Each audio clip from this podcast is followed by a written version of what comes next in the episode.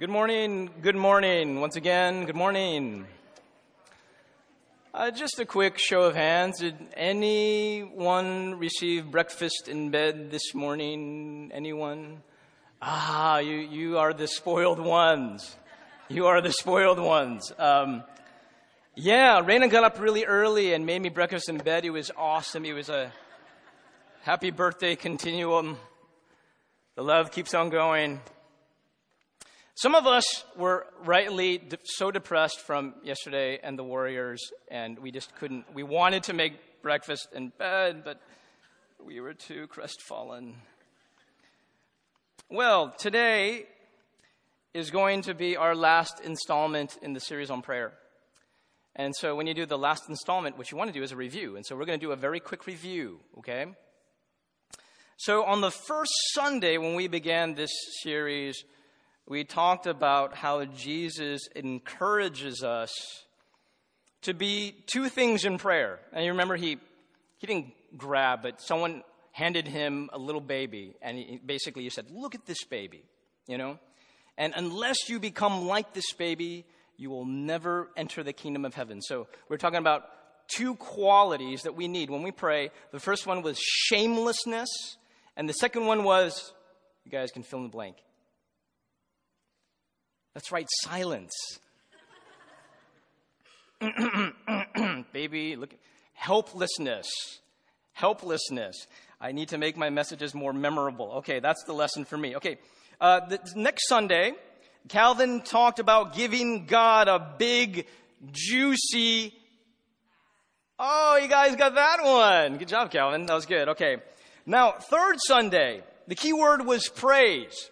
I'm not to even pause on this one because, you know, I'm, suddenly I'm very insecure. We, we talked about taking scripture and you tease out an attribute about God and you praise God for that attribute all day long. And it changes your day. Okay.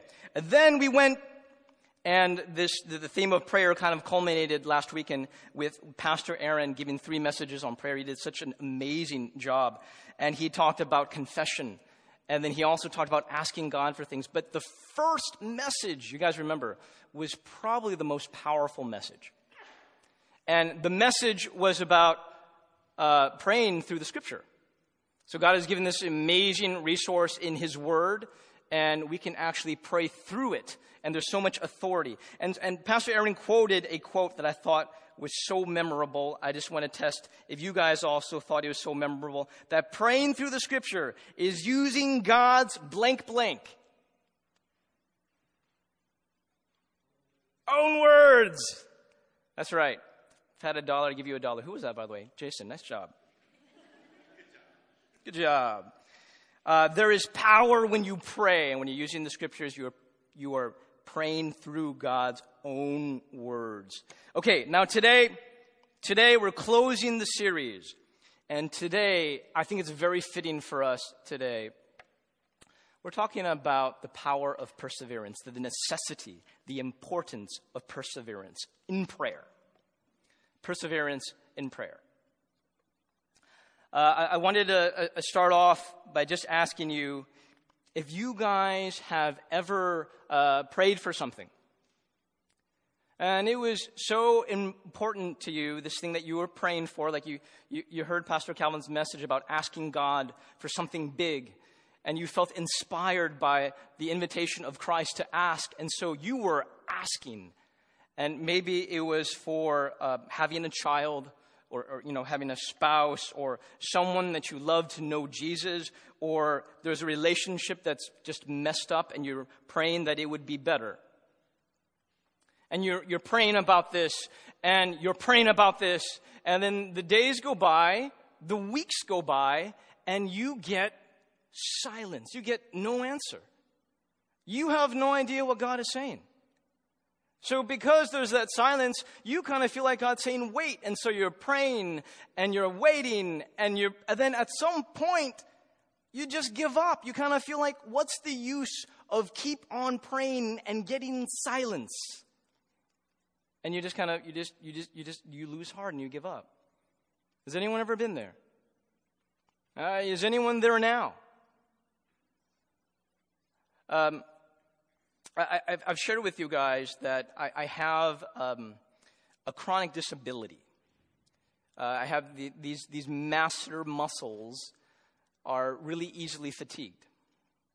And so sometimes it's really hard to preach. Sometimes it's, I mean, I'm, i want to like visit you guys and have meetings and stuff, or, but I, I can't because it's hard to talk. And there was one time not long ago when these muscles were so bad, and I did something that I'm not very proud of. And here's where I'm just being honest with you guys. I feel like uh, I have a long history of this you know, love relationship with God. And I felt like at one moment in time, I wanted to take that all and lay it down on the line. Now, this stuff, I just felt like it was killing me. I couldn't really do what I felt like God was calling me to do. So I went into my prayer closet. And again, I'm kind of embarrassed about this, but this is what I honestly said. I said, Lord, I know you love me. But if you love me, I know you love me, but if you love me, I'm going to go to bed in a little bit. You know, it was, it was close to nighttime. And when I wake up, I'm just asking, I'm asking that you would just heal everything right here. That it would be like it used to be when I was 20, you know? Just complete healing. And it was like, you know, I was taking all the love of God for me, and I'm like laying it on the line. If you love me. And so what I did is I, I went to bed, and I woke up, and the muscles were still sore.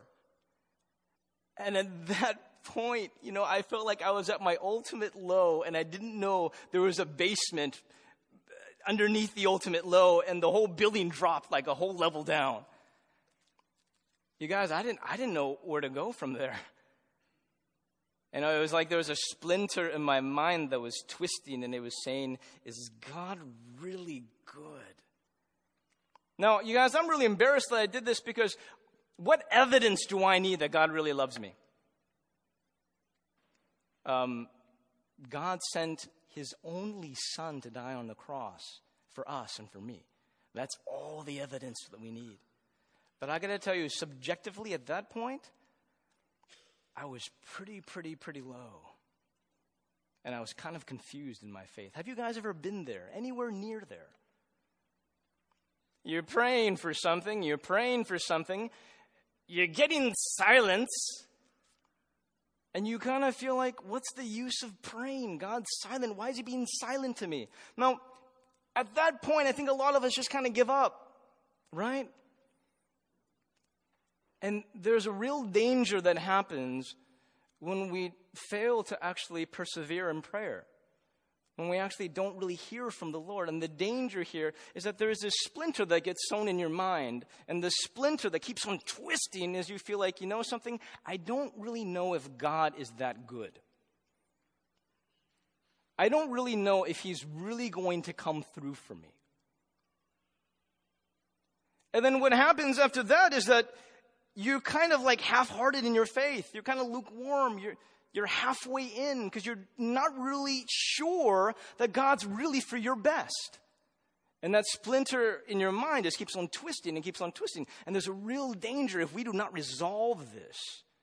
I mean, if God has said no to something, and can we still trust Him? Can we still believe that He has our best in mind? But if He says wait, can we still persevere and have patience and keep pressing in and keep trusting? We need to resolve this. This is really important. How many of you guys know people that have fallen away in their faith? Either it was unanswered prayer or there was no answer at all, and the person just stopped trusting and stopped believing and this kind of fell away. How many, how many know someone in that category, in that camp, that's happened to them? I bet you if you had a little while longer, you would, everyone would know someone. Now, this message, this, this closing message is really that important. We need to resolve this. And so, would you turn with me to Luke chapter 18? And I think, I believe in Luke after, uh, chapter 18, uh, Jesus wants to give us some hope. Jesus wants to give us some perspective. So, this is Luke 18, and we're going to start with verse 1.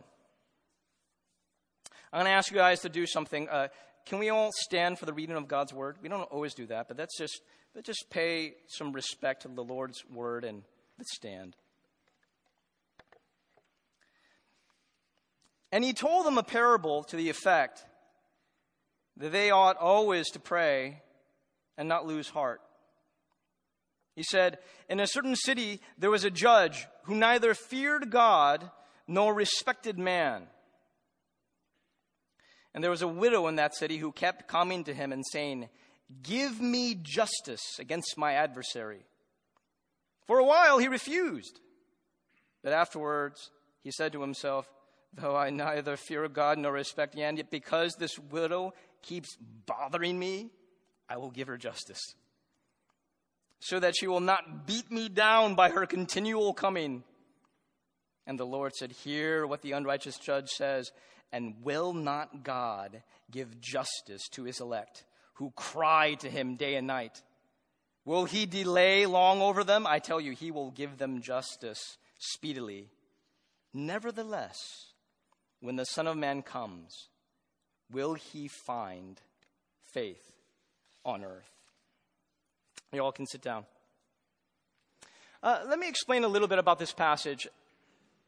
The passage before this passage is about the second coming of Christ. And if you look at verse 8,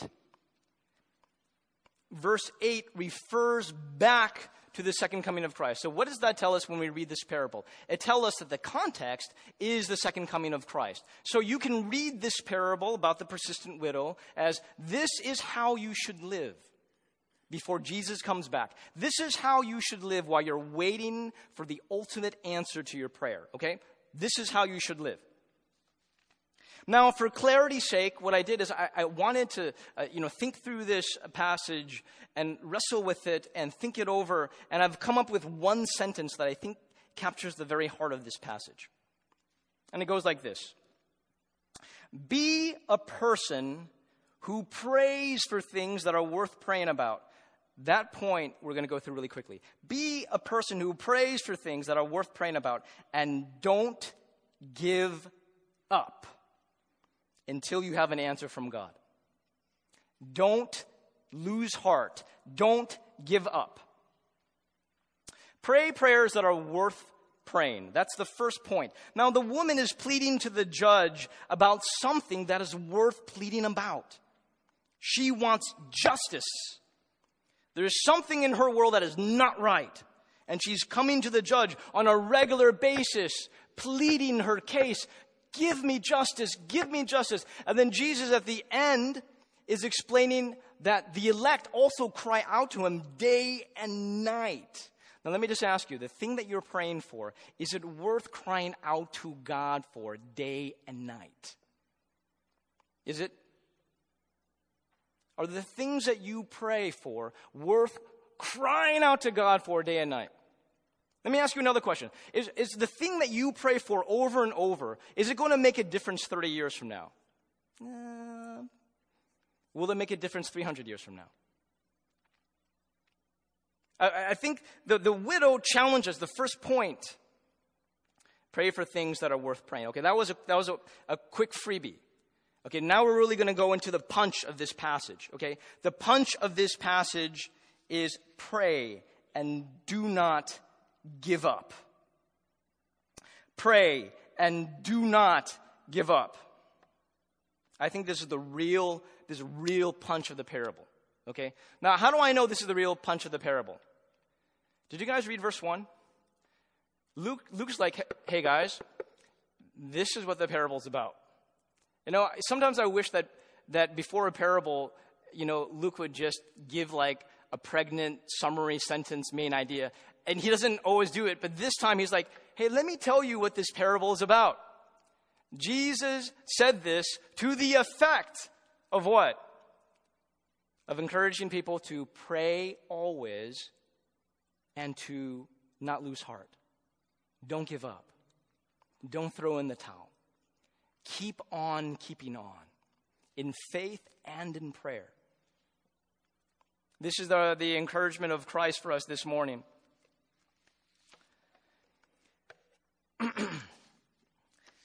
now let's talk a little bit about this judge. The parable says that this judge was two things, right? And it doesn't give a, a, huge, uh, um, you know, bio on the judge really just says two things. And these are the two things that you need to know about the judge. Number one, what?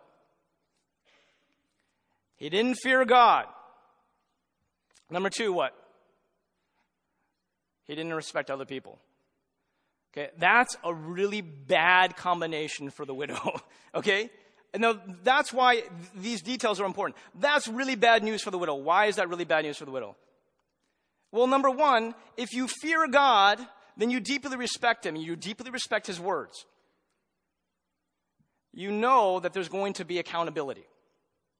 And the scriptures are very clear that God's heart leans towards, has favor and compassion on the widows and the orphans in community. You know that. But this judge doesn't fear God. I don't really care what God thinks. That's a big problem for the widow.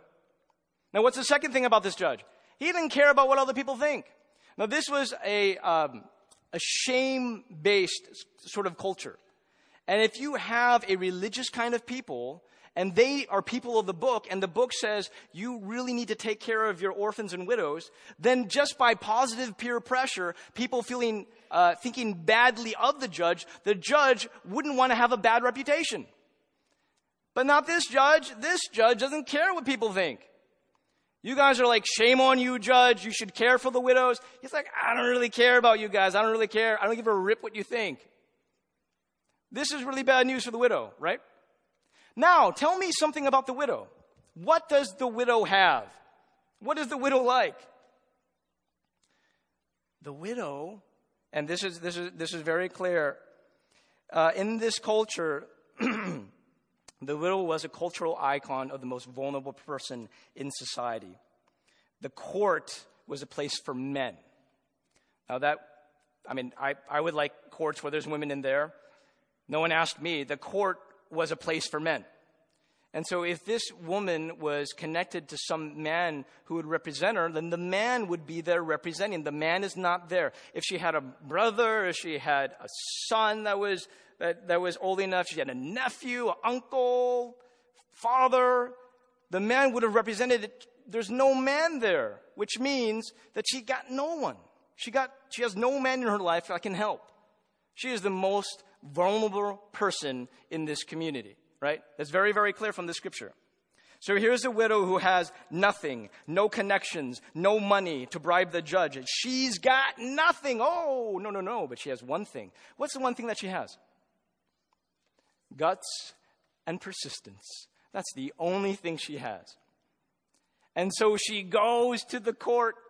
People are like, well, uh, who, what, you know, and, and she goes again, I don't know, the following day, the next week. And then she goes, and then at some point you imagine the bailiff's like, oh no, not her again, her again. And the judge is like, oh no, not her again. This woman is wearing me out. She's giving me a big headache. And the judge, who is finally so sick of hearing her, rules in her favor. This widow had nothing except persistence. You know who this widow reminds me of? An Truong, our youth director. An Truong, our youth director. For some reason, this widow reminds me of her. Now, I, what I wanted to do is actually tell uh, An's story. Once upon a time, he fell in love with a girl. Is Ichon here? Ichon, where are you? Is Ichon here? Oh, okay, I get free reign with this story. I was going to have her raise her hand if I said anything that was kind of off. So I can just, whoo, let's go. Um, so, you know, I've heard On tell me this story at least three times, okay? So I think I'm pretty close to what actually happened. I actually had him, I did like a fact check on the phone, like, hey, did this happen, this happen? He said, yes, okay? So there was once upon a time, An fell in love with a girl and her name was Betty. No, I'm joking. Her name was Ichan. An and Ichan were in the same college fellowship, and An developed feelings for Ichan, and he thought that Ichan felt the same way. He thought. So one day, he mustered the courage and he asked Ichan out. And Ichan, in the fullness of her wisdom and discernment, said, No. And she sent him home.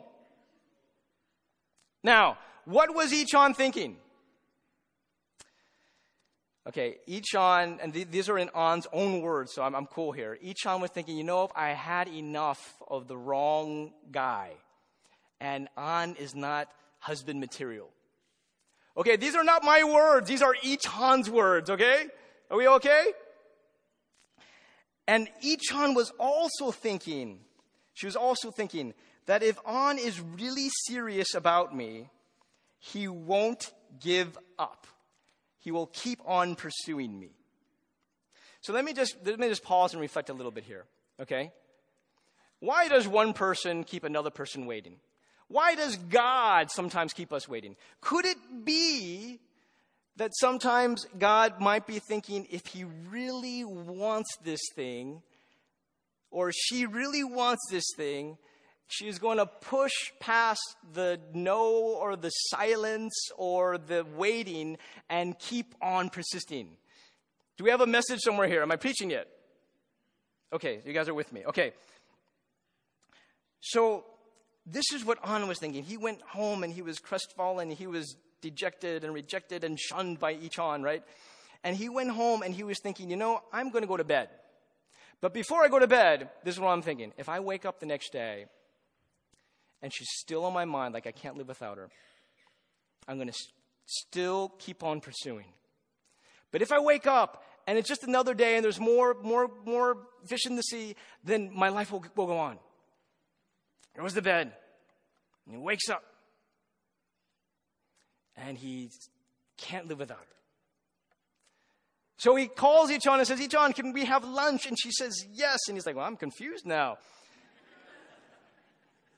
and then during lunch, On says, I know you said no, but all I'm asking for right now is permission to pursue. And she said, yes. No, so I'm, I'm on the phone. I'm asking, like, okay, how long did you do this for until she said yes? He said, two months.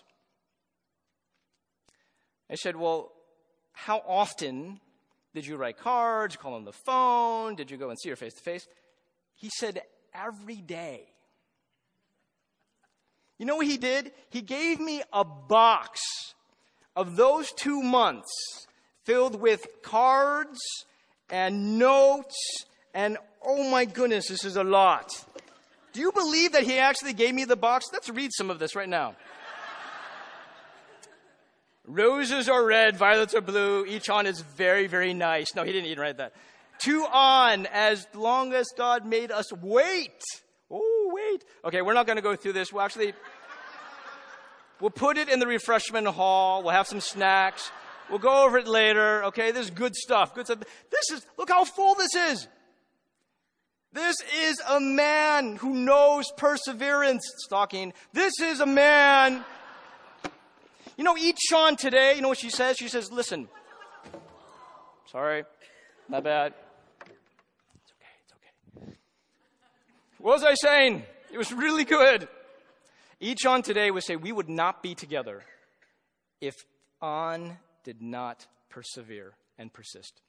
She says that to this day. We will not be married if not for his persistence. Now, I just want you to think about this. On's got a lot going for him, would you say? How many of you would date On? No. Gon is good looking.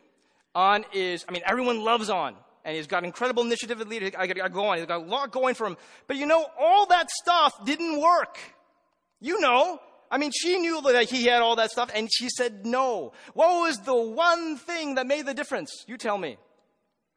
Guts and persistence. Persistence. He came back. He asked for permission. And then every day he was asking, Is that you? Is that you with God? Is that your faith? Here is this widow. Okay, On's got a lot, but one thing made the difference. Here's this widow. She got nothing. Nothing. No connections, no money, nothing, no status. What does she have? Persistence. And that one thing made all the difference. Persistence. Is that you in your faith? Or do you give up easy all the time? You throw in the towel way before you should. Is that you? Is that you with your faith? Do you have a faith that doesn't quit? Do you have a prayer life that perseveres, that keeps on pressing God for an answer? Or do you throw in the towel before then? What do you like? Now, now, don't get me wrong. With this parable, you can take it and run with it and apply the wrong thing. This parable is not saying that you can manipulate God. Like somehow, if I keep on nagging God, I'm going to change His mind. No, no, no. God weighs no way, knows way more than you know, sees all the angles, and actually is out for your best. And sometimes your best is not His best because God sees everything. He's going to give you what's truly best. Now, this passage is also not saying that, oh, this is what God is like, this unrighteous judge. It's not saying that. This parable is a how much more argument. How, you guys repeat it. How much more? Say that with me. Do you guys get it? So here's a widow. She got nothing but persistence. But that one thing actually made all the difference in this judge ruling in her favor. And this judge is unrighteous. He's a nasty guy, doesn't believe in God, doesn't care what other people think. Now, if that one thing with this unrighteous, nasty guy was able to make all the difference, how much more will it make a difference for God, who is the perfect judge and your loving Father? You guys hear the argument? It's a very powerful argument. And now, now you, you root this in the context of the second coming. Jesus, it's like he's saying, Look, when I come back, I will ultimately fulfill your ultimate prayer. And our prayer as Christians is a prayer for justice. God, these relationships, our relationship with you, our relationship with the other, this world is so messed up. And Jesus is the ultimate answer to come and bring restoration and renewal when He comes. And because that's true, and because of the generosity of God, all our little requests will also realize an amen. Now, it doesn't mean that you can manipulate God or that this thing that you, if you ask for it and day and day and night, that you can wear God down and He'll say yes. No, it's not saying that. Sometimes God says no because He has a better grace to give you. Sometimes God says, wait, because I want to see if you're really serious about this. And you got to keep on pressing in and believing that is good. Now, let me tell you a little bit about my own mouth uh, uh, masseter muscle condition. You know, I'll be really honest with you. I actually don't pray that God is going to heal me uh, to be like I was when I was 20 again. I don't pray for complete healing anymore. I'll just be honest with you, I don't. And I think what happened is that there's something in this process of waiting. You guys, I just turned 40. You guys were, a lot of you were there for that incredibly overwhelming, off, you know, over the top uh, tribute during the retreat, you know. And um, honestly, I think that request for complete healing was, it was kind of me just wanting to be young again. I'm just being honest. I want to go back to when I can do those things that I used to as a 20. I could sing, I could preach, I could do all those things, and now I, I can't, and I just want to get what I lost. And so I pray for complete, or I used to pray for complete, I don't anymore. Honestly, there's some, been some refining in my heart because I've been waiting. Nowadays, you know what I want to do? I just like, Lord, give me enough voice so I can preach the gospel. I can be a good husband and father. I can love people well. Just give me enough to do that because that's really what's important. The complete healing, I don't know. That's not that important. But give me what I need to run my race, to love people, to love my family, to preach the gospel. And then I just want to go home to you. 40 years old, I'm that much closer to going home. It's not a bad thing. It's not a bad thing.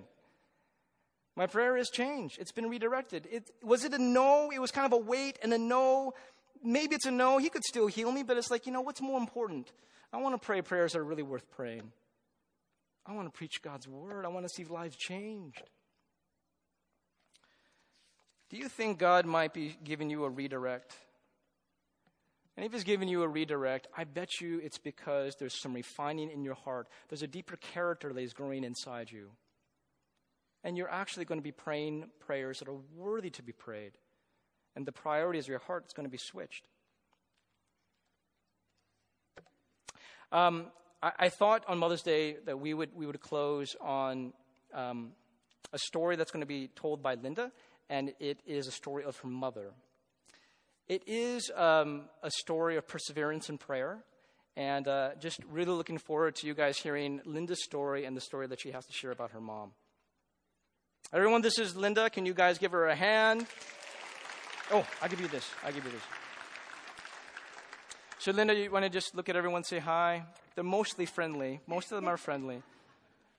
Tell us about tell us about your mom, her condition, and what kind of led you to pray for your mom. Okay. Um, well, I know most of you don't know my mom, but she's an amazing woman. She's sweet, she's quiet, but strong, and very devoted to her family. Hardworking and with energy to raise a family of seven.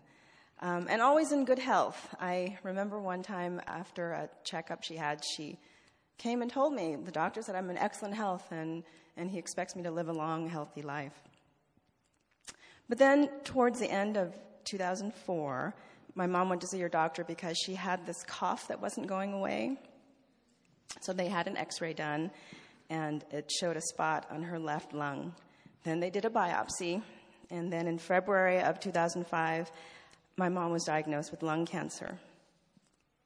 When I spoke with her on the phone after her diagnosis, she wanted me to come back home to San Diego right away, convinced that she didn't have long to live. She was devastated. I was devastated. How could she have lung cancer? She never smoked, and as I said, she was always in good health. I didn't know what to do at that time except to pray. I was praying for my mom's healing, for strength and comfort, for guidance, for good doctors, for good medical care. So you, you, were, you were praying for quite some time, right? Yes. And, uh, and so we're connecting it back to the, the parable of the, of the, um, the widow, the persevering widow. Uh, what was that like to just pray and not necessarily see exactly what you were looking for in your mother's condition, and then just to pray and wait and persevere and pray and pray. I mean, was that frustrating at times? Were you feeling impatient at times? I mean, tell us a little bit about what that, that uh, process was like.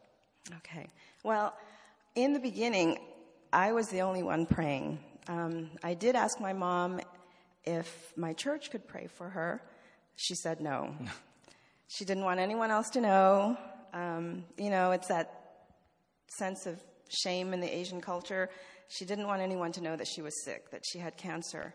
Um, no one but the family should know about these things, is what she told me. So um, she said it was okay if I prayed, but no one else. So anyway, I persisted. I continued praying, but I continued asking her, Are you sure? Because I have a home group that can pray for you. I, I have uh, a prayer team at my church that can pray for you. You know, the pastors and the staff can pray for you.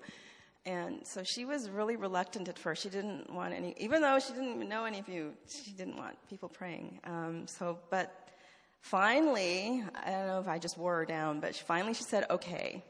Um, but just don't tell the entire church. Like, okay, mom, I won't tell the entire church.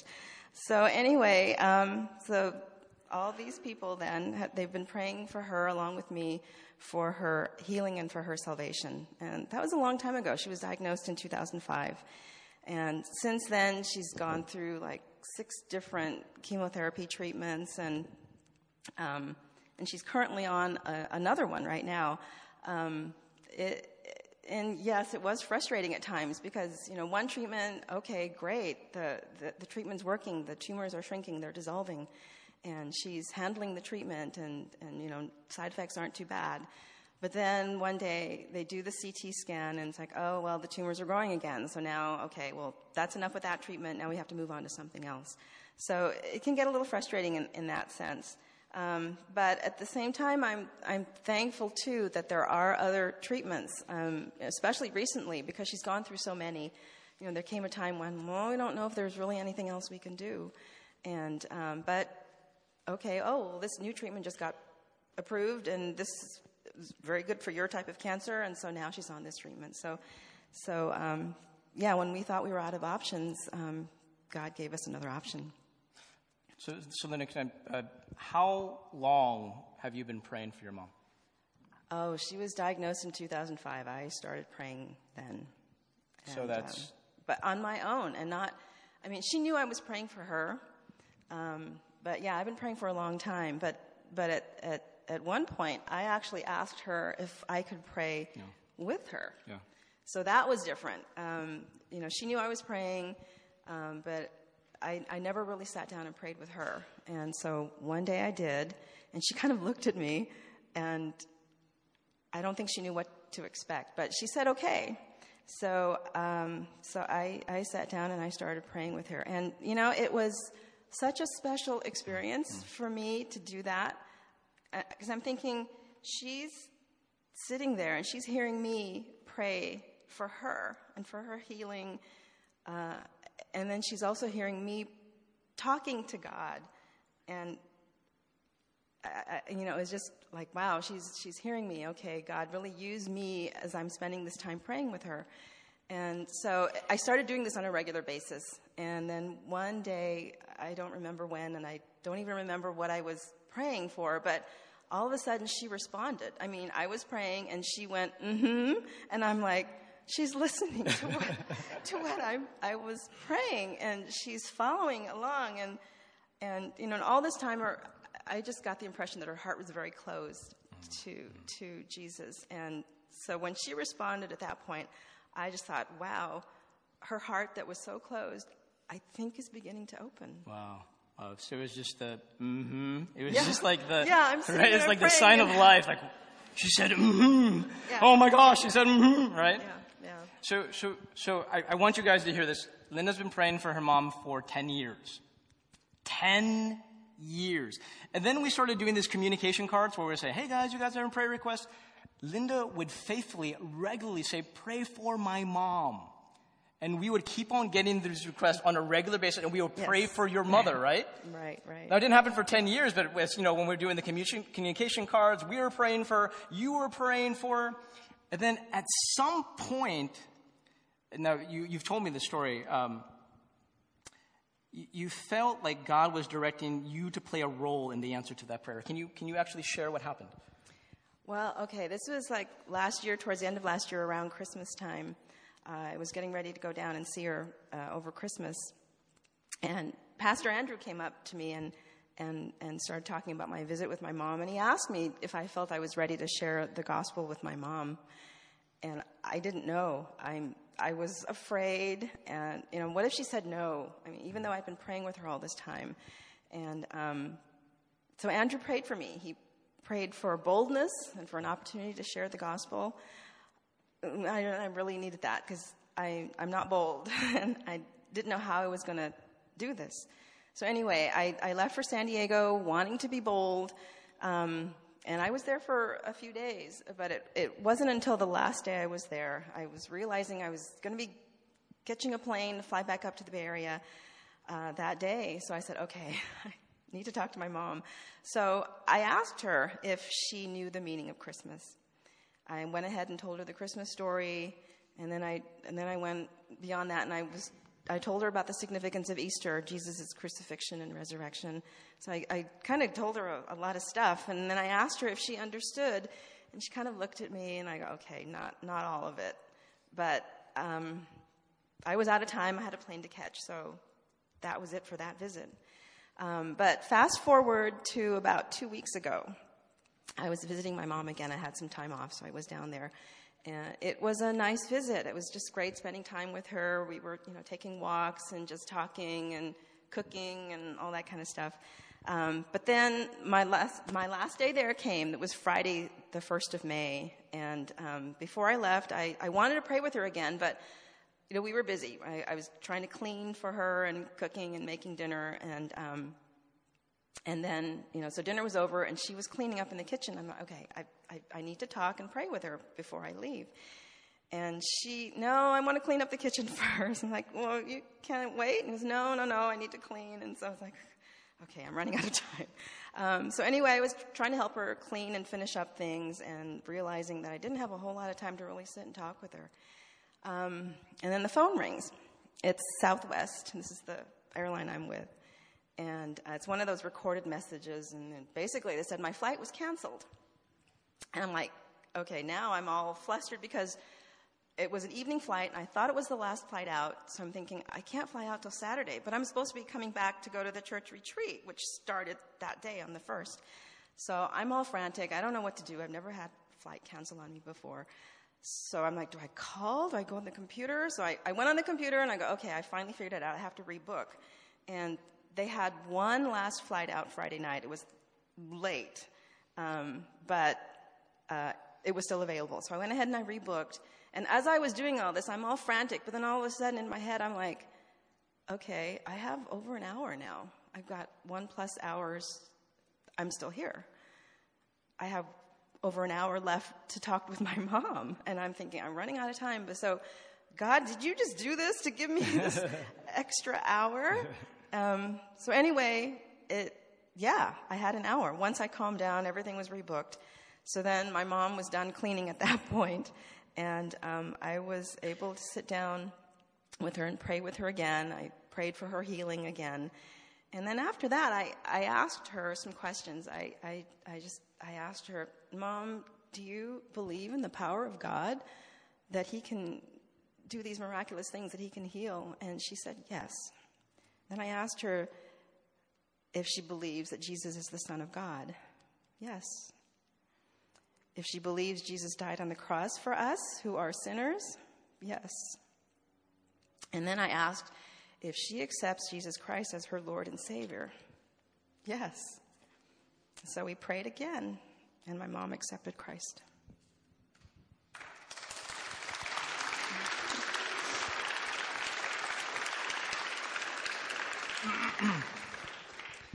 So um, I was at, at, the retreat, and I kind of knew that we, you know, we've been praying for Linda and for mom.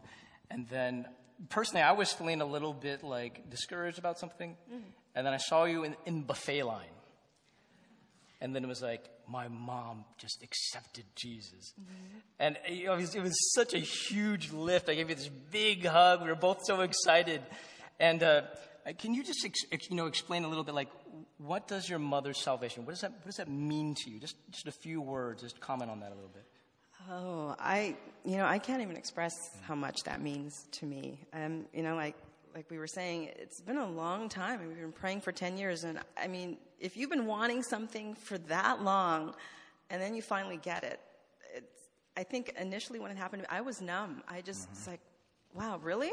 Yeah. it's been 10 years, really?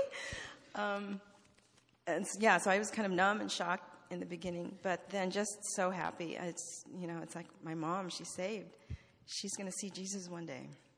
You know, she, my mom who gave me life, and then I was able to um, give her life, eternal mm life. Yeah. Amen. Yeah. Thanks, Linda. Praise God. Praise God.